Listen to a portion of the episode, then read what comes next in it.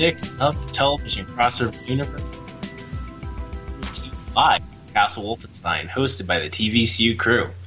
The TVCU crew are a team of crossovers who devote way too much of their time to connecting the dots through official crossovers and Easter eggs, all in order to demonstrate a shared, fictional reality we call the television crossover universe.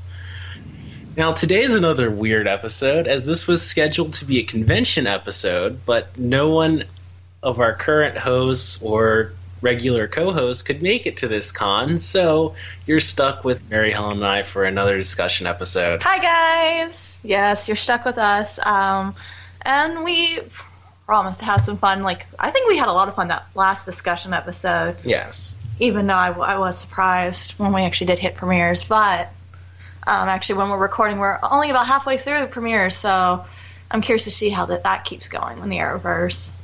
Looks like so many of our predictions are already wrong. So wrong. Yeah, we're, we're totally wrong. Spoilers. Yeah. I, I, I have We're to give it to the Flash. failing you. Yeah, I have to give it to the Flash. I was pleasantly surprised to see they, they managed to surprise me because I thought I'd covered almost every angle, but they found a card I hadn't thought and put it in play. So bravo, CW. Um, Yes. But no, I'm most excited for Supergirl because I've been waiting not so patiently, and the wait's almost over. So yay! Yay! But yeah, it, it's weird to think this is airing, um, going to air a little later, and so like, CW Arrowverse is going to be out there. I'm going to have a birthday, and we're just going to have some fun having a discussion. Yes, happy birthday to you. Yes, had to put that plug in there because this is airing. I if I did my math right, two days after my birthday. So happy birthday to me. Mm-hmm. Mm-hmm. All right, shameless plugs time. Now that I'm done plugging my own birthday, but does that count, or can I get something else? You can have something else. I'm actually going to plug James. Um, and this is going to go in theme, and I'll probably mention it again later. But on Fridays on the television, not on the television crossover universe, this is what happens when I record on a rainy Saturday. On Fridays on the timetravelnexus.com, we have what we call Big Finish Fridays, where James comes and he reviews a Big Finish Doctor Who episode, and it's been really fun getting to read his thoughts and his synopses. And I, he's actually covered a couple I haven't listened to yet, and it makes me excited. And it's turning into a really fun series. So make sure on Fridays you wander over to TimeTravelNexus.com for James's Big Finish Fridays. Okay. There's my plug. Well, I will plug her. You should find her online in one of her many Twitters or many Facebooks. She has more than I don't know what I was going to compare you to, but she is more than whatever you could compare to. Shame. You know what? I was going to tell people to wish you a happy birthday, but now your phone goes off on air. That's out the window. That is out the window. We're doing great today, guys.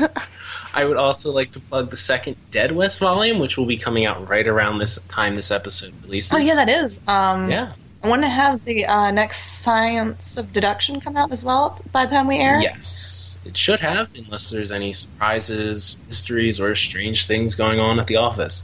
But you can definitely see the second of J. Patrick Allen's Dead West series. This time, the gang deals with strange cults, while Bill Hickok and our show's very own mascot, Thomas Carnacki, the Ghost Finder.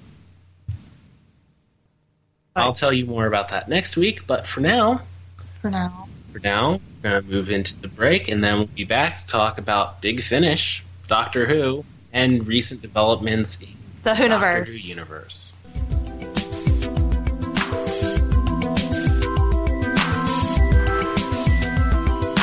And we're back as this rainy day edition of the Television Crossover Universe podcast moves on to discuss a fun topic the Big Finish Doctor Who series.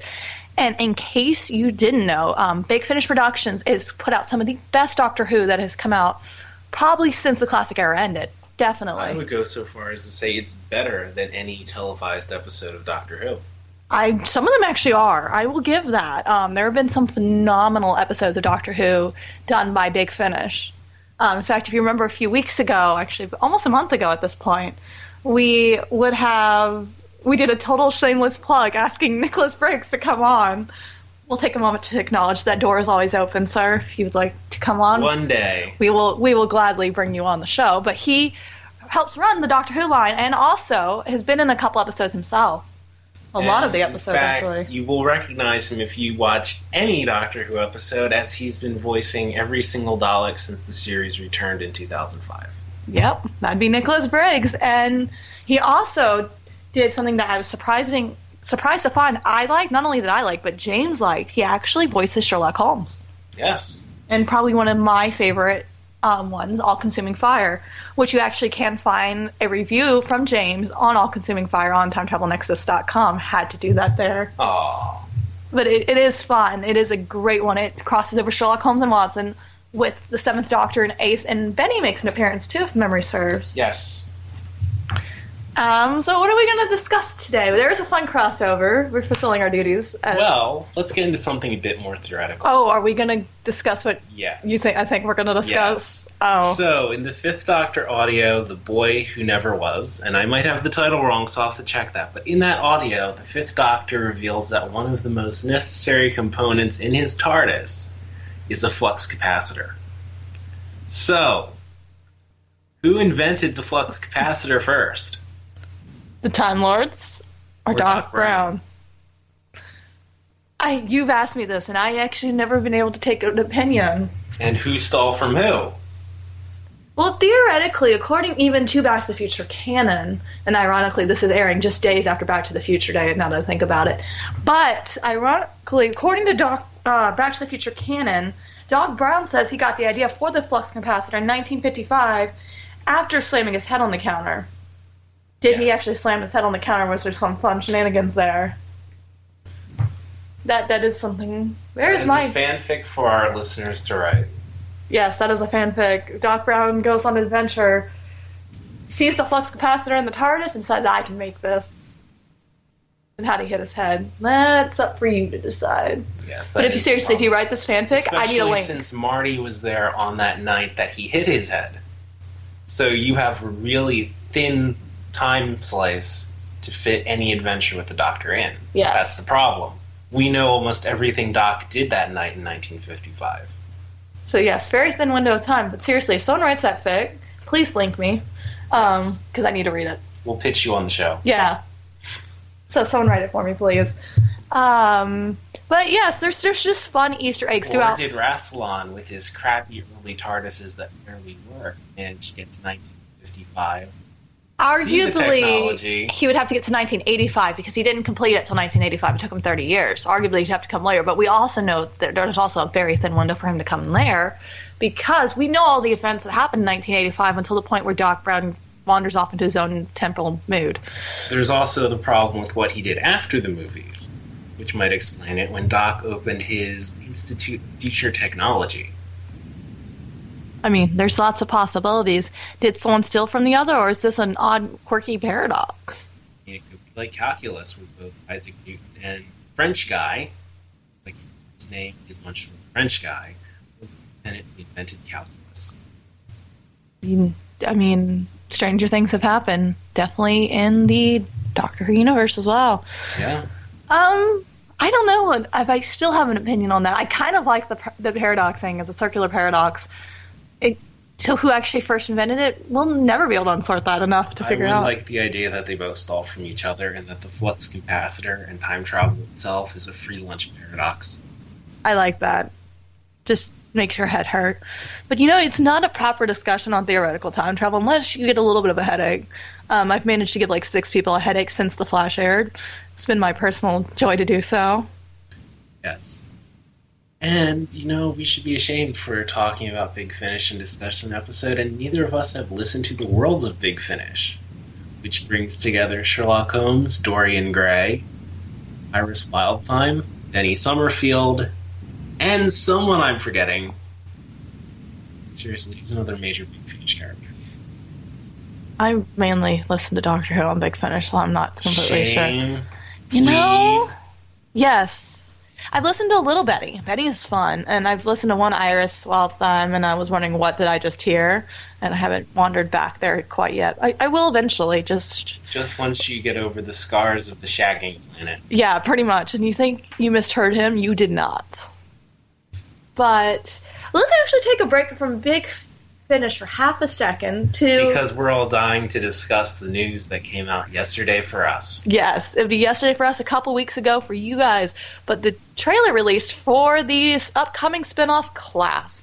And let me take a moment to note. I'm gonna hop on my soapbox. Sorry, James. Oh, have fun. I'm gonna hop on my soapbox while he checks on something. But last I heard about class, BBC was trying to bury the sucker hard and fast because it looked like a hot mess to begin with, and the trailer confirms it's gonna be a hot mess. And they were going to dump it an online streaming service no one will launch it.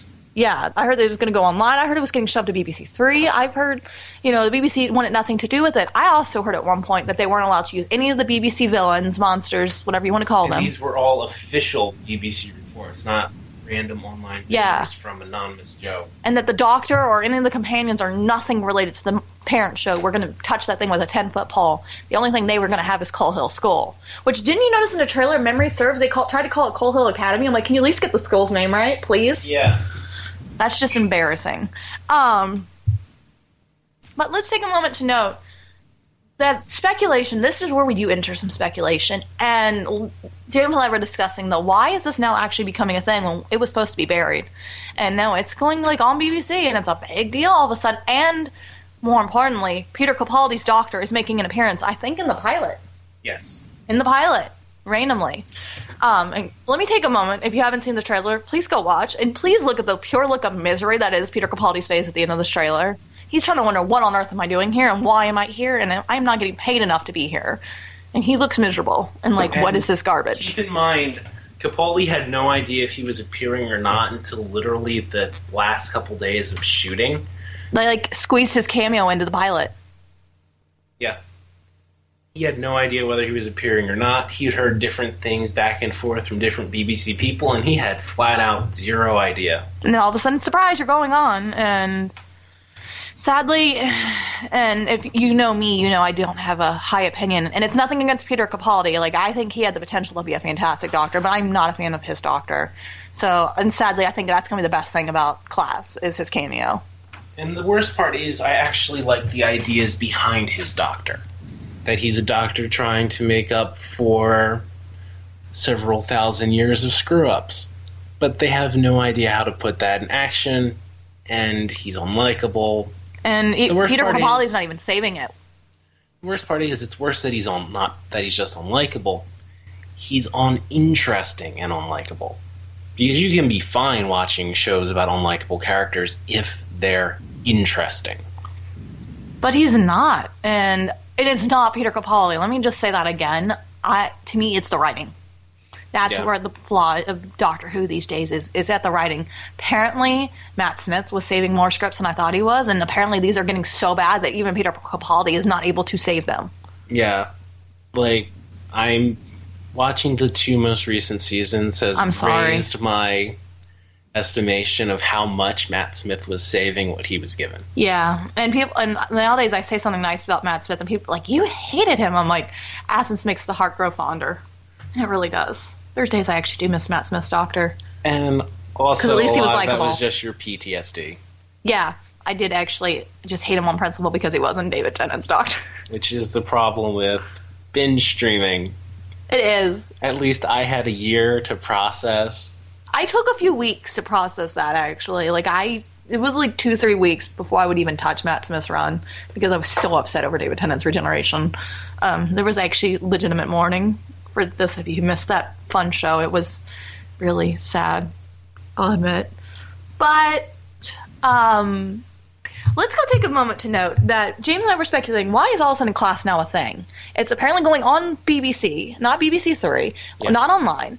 And the Doctor's making a cameo, and Lord knows what else. It's actually, first off, let's take a moment to note. It's a Buffy the Vampire Slayer ripoff, but they can't write, unlike Joss Whedon. Well, yeah, and I would say the real problem here is this is the problem. This is something that's just insane. That in the trailer they call attention to the fact, hey, if you didn't notice, we're totally ripping off Buffy. Yeah. How about you not call attention to that? Everyone already knows you are, but why are you going to call attention to the fact you're ripping off Buffy? When, you know, Buffy's still infamous. And the worst part is, it's actually a crossover too, because they're not talking about Buffy the show. They're saying that place that had a Hellmouth. Yeah, apparently they're trying to put themselves in Buffy's universe. Which, Which- technically, theoretically, puts Doctor Who in the Buffy's universe, and we could actually sit there and have a discussion, but I'd like to watch Gosh, I'm gonna have to sit through some of this, aren't I? Watch some at class to figure out exactly what they're trying to go at with that angle. Um, So let's deal with the first fact. let's Hellmouths are public knowledge. apparently Two, two. Doctor Who completely wrecks the Buffy universe.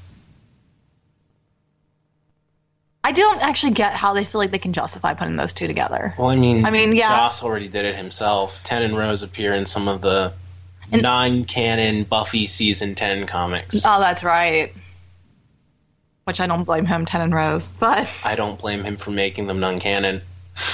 that too. I I'm curious to see the angle they go at. I feel like they can't. There's only gonna be so much of that they can touch before. I have the feeling that it's also just completely unnecessary fanboyism because I guarantee you they're not going to be using any kind of non-alien monster. I guarantee you they're not going to be doing anything occult. I guarantee you they're not going to be doing anything other than the fact, oh, hey, hell mouths are real. My thing is, there's a line in the trailer where more or less someone asked the doctor, "Are you going to leave these kids to take care of this?" Let's take a moment to note, yes, he actually would, because Eleven left Amelia Pond for like 20 years, and there was this rip in. At least that wasn't his crack. fault. It wasn't his fault, but he did. So yes, it's not necessarily above the doctor to leave these kids. Plus, quite frankly, he has better things to do, like going to see what Moffat's going to do in his last season as showrunner. Okay, here's the thing I don't get. Why do they always act like it's this horrible tragedy that the doctor leaves after he solves a problem? Like, why is that one of Moffat's favorite tropes?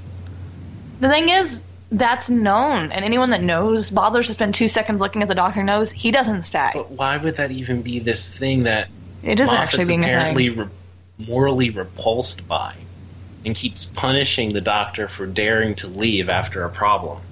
Well, because you know, as we all know, Moffat doesn't like to acknowledge the fact that the show went for almost 50 years before he took over. He likes to pretend that 2000, you know, 10 on is the only bit of Doctor Who that there's been, and then if he references previous canon, it's because it's convenient to him. But And if he does, he'll also radically change it so it doesn't fit. Yeah. See the Great Intelligence.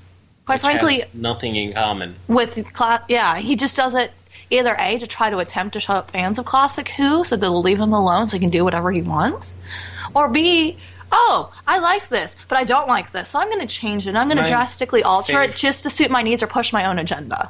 My favorite part with the entire Great Intelligence mess is that the doctor, doctor, the official Doctor Who encyclopedias and reference material has already decided, oh, hey, that wasn't really the Great Intelligence. We're going to reference downtime, and we're going to say that this is just the Great Intelligence possessing that guy.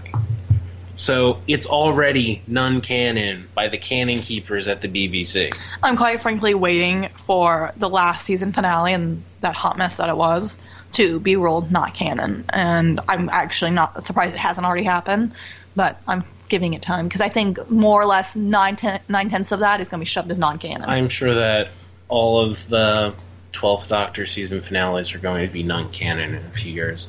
But back to class. Back to class. My thing is is, this show for?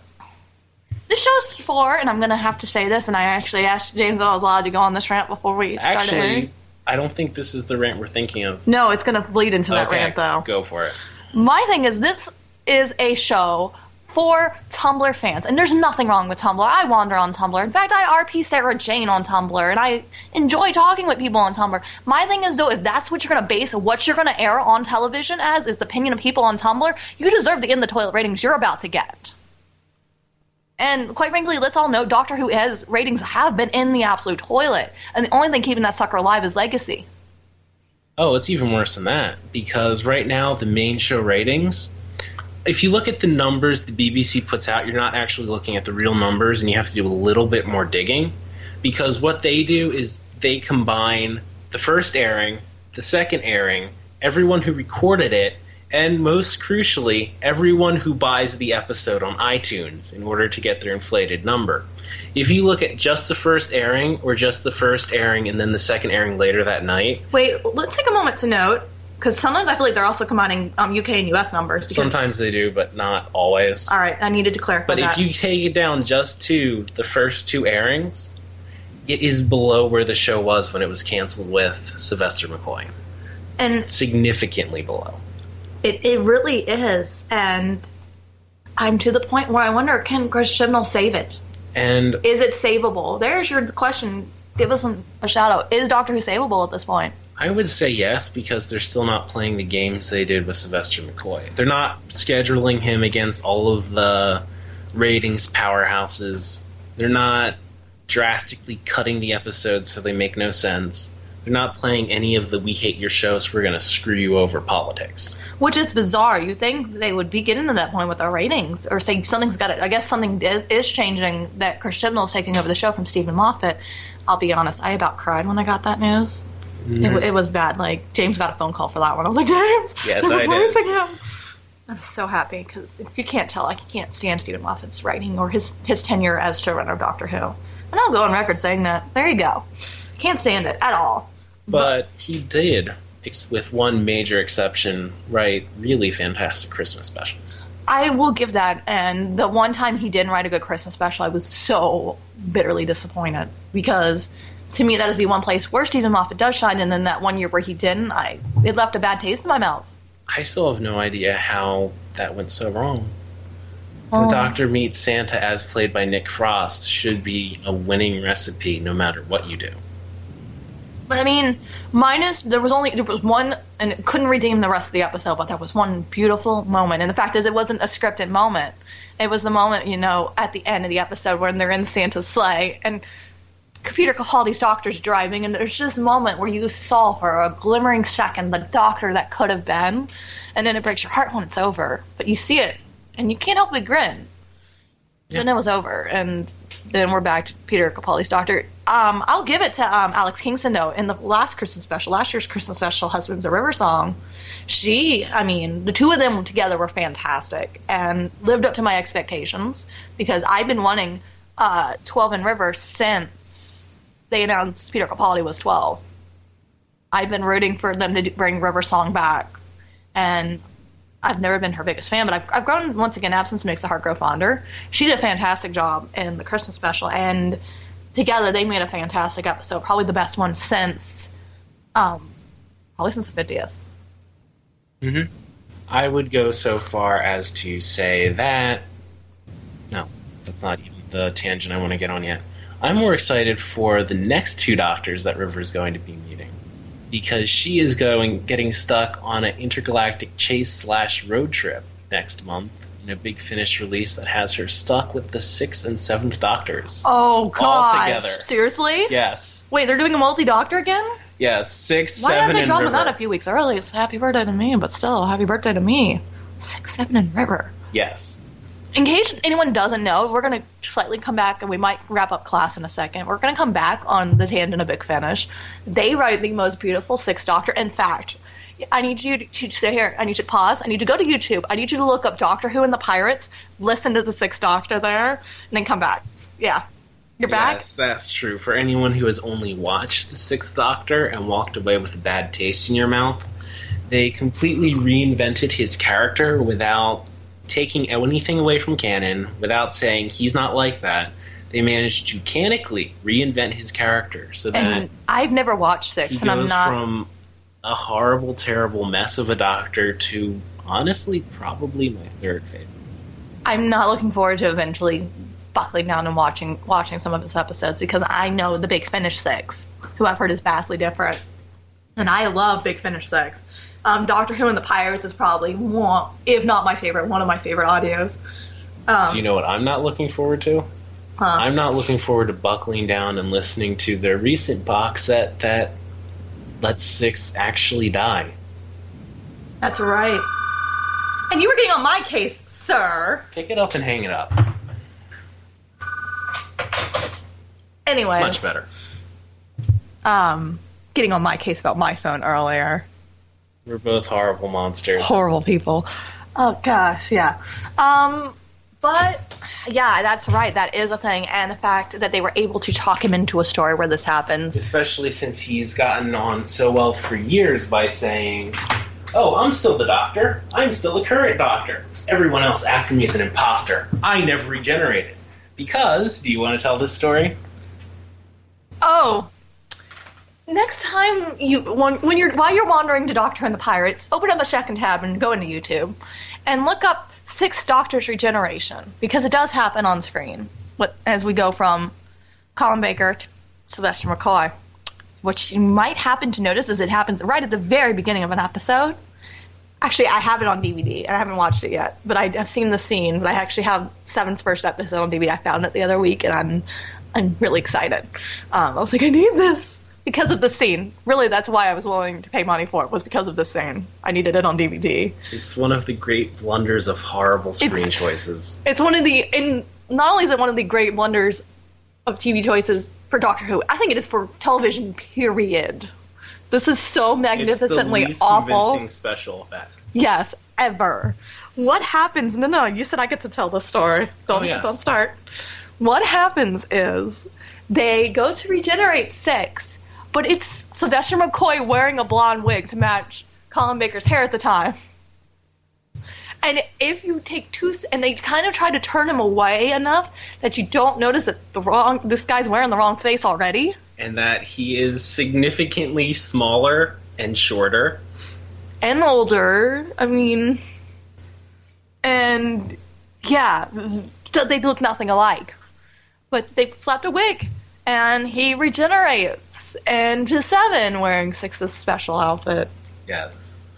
So this audio finally gives Colin Baker the regeneration he deserves. Most people call it the best regeneration story ever. Absolutely shattering and more heartbreaking than End of Time. Oh gosh, yeah. And- See, he's not encouraging me to watch because when I watch, when I wa- even Listen. still, if I watch End of Time, I sit there and break down and sob. It's awful. Yes. And more than that, they reveal there's a reason the Sixth Doctor looked like Seven in a wig. It was Seventh Doctor in a terrible wig, in a costume too big for him. They have a canon explanation for this horrible, horrible tomfoolery. Which Lord knows they need a one because if you've never gotten to see the regeneration, you need to. There's actually a, uh compilation video of all the regeneration sequences. It came out around the time of the 50th. yes. Um, so you can take a second to see all of them if you want. Um, some of them might not necessarily make sense out of context, but then again, you're just watching doctors regenerate. Um, I will give it to Moffat though, and I guess since I've been bashing him so much, just I have to give him something.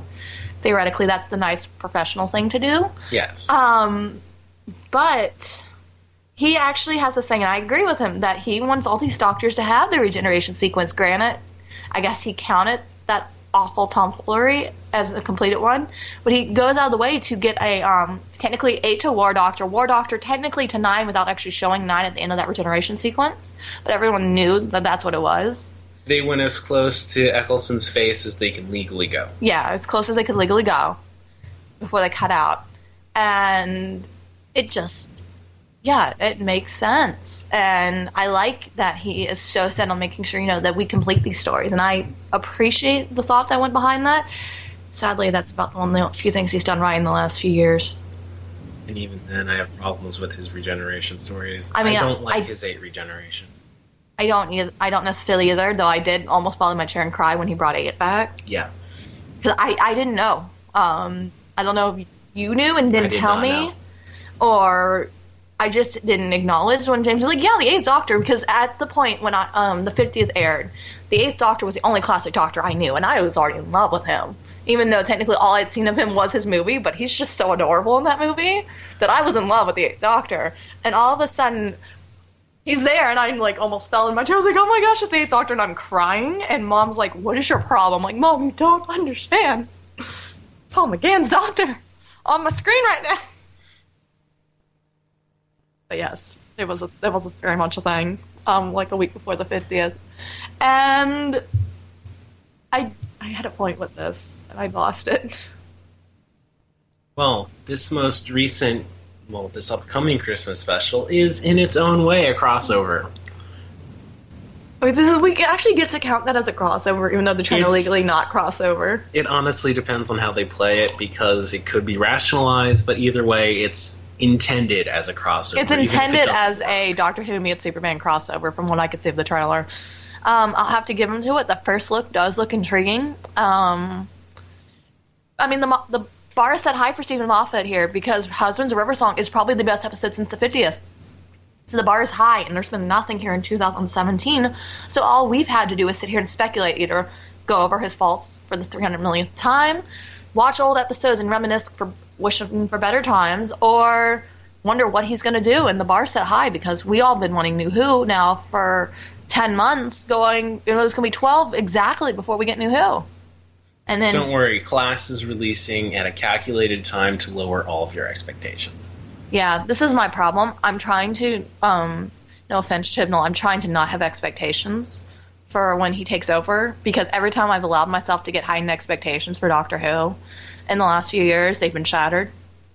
Shattered so bad. Yeah. So my favorite part of this Christmas. When is class? Because I missed the date. October twenty second. Why? Moffat, I don't need that birthday present, sir. Let's move it to another weekend where I don't want to kill you when I'm going into my birthday. Why? Actually, Moffat's not running the show, but I'm still blaming you anyway, sir. No, this is some. This is someone else. After I thought about it, after I just hit that Yes. rant, those true no, emotions. he's innocent. It's this other guy who has it out for you. they conspired together because Mo- mhm, Moffat couldn't do nothing to me, so he got this other guy to do it. That's what this is. At any rate, the thing I'm most excited for in this Christmas trailer is that apparently the Doctor is tricked by quote unquote Clark Kent's glasses. I thought that was hysterically adorable, and it's one of these moments where Capaldi gets these fun faces, and I'm like, why don't you do this more often? Where you're just adorably stupid. See, I would have gone for that Doctor for two seasons now. Uh-huh. I mean, at times he actually is adorably stupid, and that's when he has his best moments. That's when he's just adorably stupid. Yeah, and I hate that they're trying to write him to be like the first Doctor when they don't understand how the first Doctor works. I feel like unless you and even I won't claim to completely understand what makes that first Doctor tick. Um, and Lord knows from what we've heard from Moffat, that I've spent more time trying to. Yeah, especially I don't understand why he's trying to make it like the first Doctor when he's gone on about how much he hates the first Doctor's era. And he only likes the first episode of An Unearthly Child. Interesting. Which is just crazy because I honestly believe the first Doctor is one of the strongest eras of Doctor Who. I I have to. I haven't watched enough to be able to form an opinion. Yeah, I think you've. I've watched um, the first three serials. I've watched most of the Aztec one. Um, I've almost several times bought his regeneration episode, the Tenth Planet. Yeah. because it's always at our Barnes and Noble, but I haven't yet because then I find three and Sarah Jane, four and Sarah Jane, Sarah Jane. Where's Sarah Jane? Have I mentioned Sarah Jane yet in this list? And, And of course, that means your favorite episode of Doctor Who is K9 and Company. I actually have almost bought that. It's all, they've had it. I just haven't yet.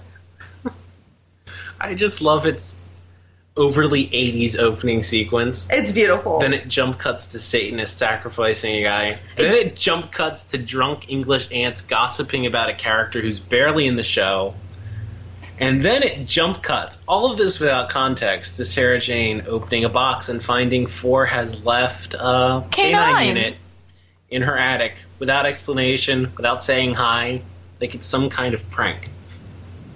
Yeah, it it's it's special. I've I haven't seen much of it, but I've heard enough that I know. But I've almost bought it because it actually comes um, in a set with a Four and Leela episode. Oh, I guess it's K9's first episode. Maybe really is that what that is? Oh, dude, why haven't I bought this yet? Yeah, that's why Gosh. Sarah Jane got her K9 unit much later. Because I was like, because it's in a Four and Leela bot, and it's like bonus. You get this K9 and Company episode with Sarah Jane, and I'm like, Sarah Jane. I love Sarah Jane. As I mentioned, I do. Like, yeah, I do think love her. people can tell. Um, and actually, I have also gotten distracted from buying one episodes because Ace. There you go, Nikki. Ace. Ace has distracted me several times. Ace distracts everyone. Ace is wonderful. You haven't enjoyed seven and eight, but actually, you can enjoy seven and eight with Big Finish because they've been together since like '98, right? They've been doing. ep- 99, I think, yeah, 1999. They've been doing episodes, and they're still The still. fifth Big Finish episode, for context, is Seven and Ace. And moreover, they have one of the best written runs on television And their first Big Finish episode absolutely blows every televised episode out of the water. Uh, yeah, I mean, if you if you fell in love with Seven and Ace in the classic era, you need to go to Big Finish because they have so much Seven and Ace and it's beautiful. And they're yeah, they're still. It, it, have you ever gotten to see um, Sophie Aldred and Sylvester McCoy in person together? They're hilarious and adorable. And I'm I love watching them interact. Um, there's a story. Uh, Nikki likes to tell of there was some panels, the companions. Who was it? It was Sophie Aldred. Um, it was the girl who plays Victoria, I think. Yeah, Deborah Watling. Uh, was it um, Susan? Yeah, it was Susan. And then there was a fourth, like fourth girl there. Um, was it Jo? No, it wasn't it Jo. It was Nicola Bryant. Peri. Peri. Thank you. So yeah, I still at the point where sometimes he has to tell me who the character is when he gives me Louise. Jameson, Lee Lemmy. She might have been. but There was like four or five of them, all companions, and the question comes up: Have you stolen any? Did you steal anything from set when you left the show? And James, can you help me re- reiterate how these reactions went? Yes. Deborah Watling, who was pure innocence and light itself, just, why would I do that? Susan, I can't remember Susan's I think Susan said she had taken something, but she was kind of like acting all guilty and innocent about it. Yes. Something, one, singular. Let's take a moment to point that out. Um, I think Peri had taken a couple things. taking a couple things, and the entire time, everyone else is giving their answers. You see Sophie Aldred just sinking down in her chair, hoping they'll skip her. Yes. She's going down in the chair.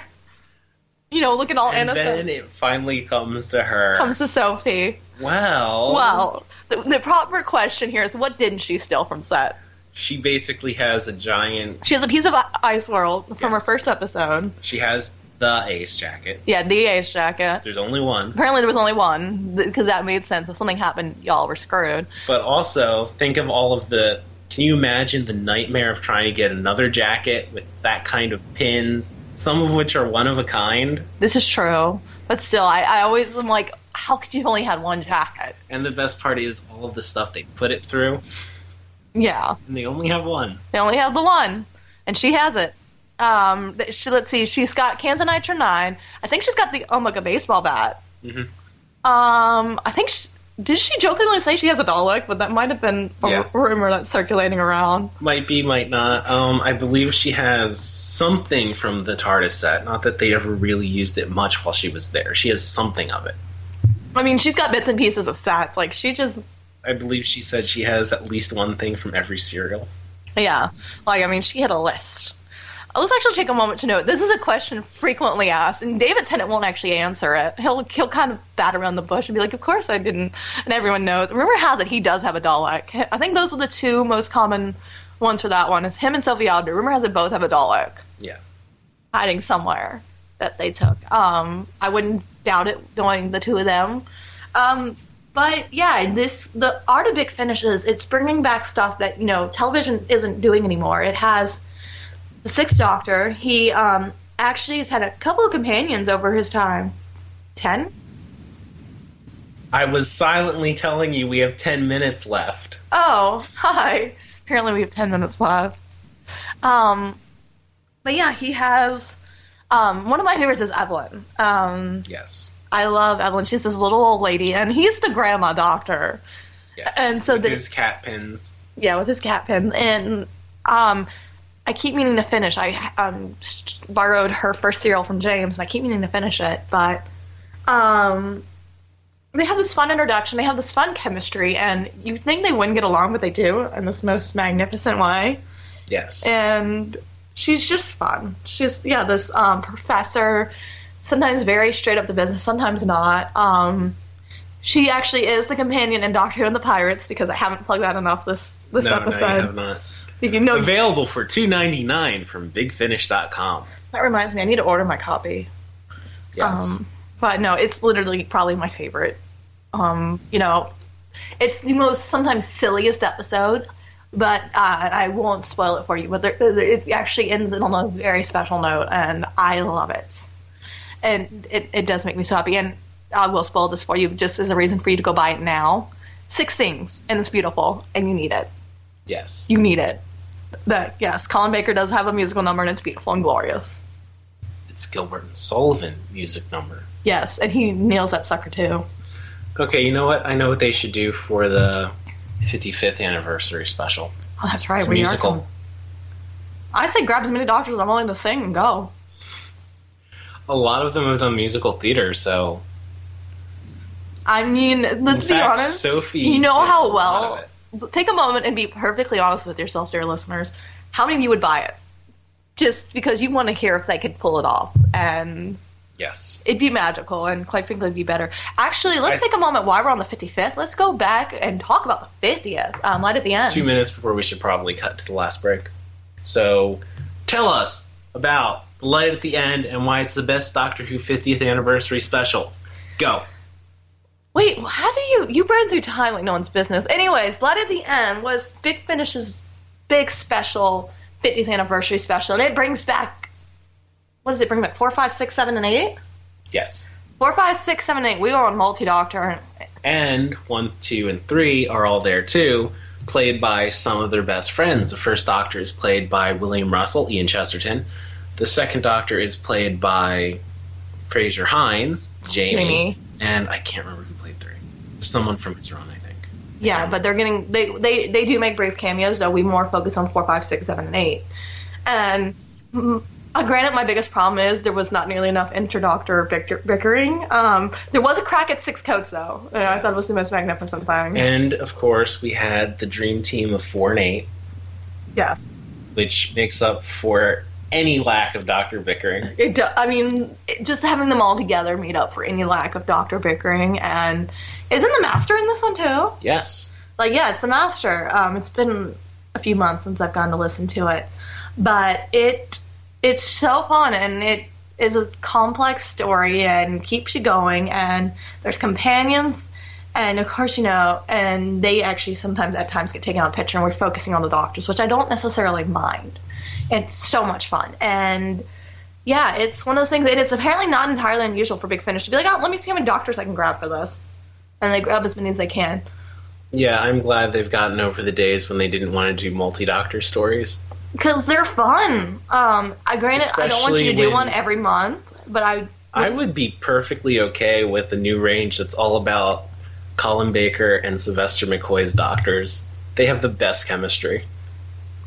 yeah, I'm curious for the day when um, the new Who range starts crossing over with Classic Who, and I actually get to hear ten with some of these beloved classic doctors. I think they're gonna hate them, and I'm gonna love watching them trash them. And I love them so much, but it's true and it's coming. All right, and we're going to end on that note of her love for the 10th Doctor. We'll catch you after the break.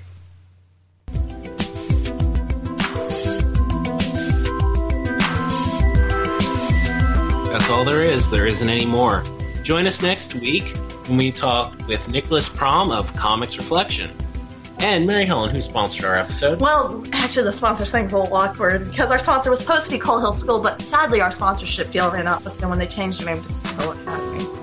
And they were really not happy with our criticisms of the direction they were taking the school. No, Sadly, we had to break that deal. we did.